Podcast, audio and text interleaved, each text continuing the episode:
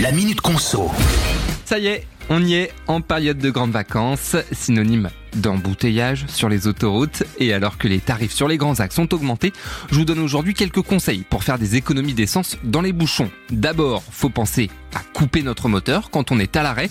L'ADEME, l'agence de la transition écologique, explique que laisser notre véhicule tourner plus de 20 secondes au ralenti consomme plus que de l'arrêter et de le redémarrer.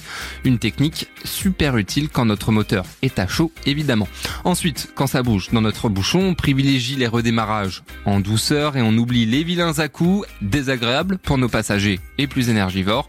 Au contraire, quand ça freine devant nous, on anticipe sans écraser notre pédale de frein et pour ça, faut réussir à voir les roues arrière de la voiture qui est devant nous.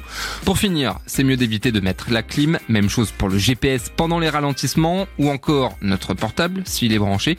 Et ouais, parce qu'il faut savoir que ces petits branchements électriques font surconsommer notre voiture de 0,7%. Il n'y a pas de petites économies.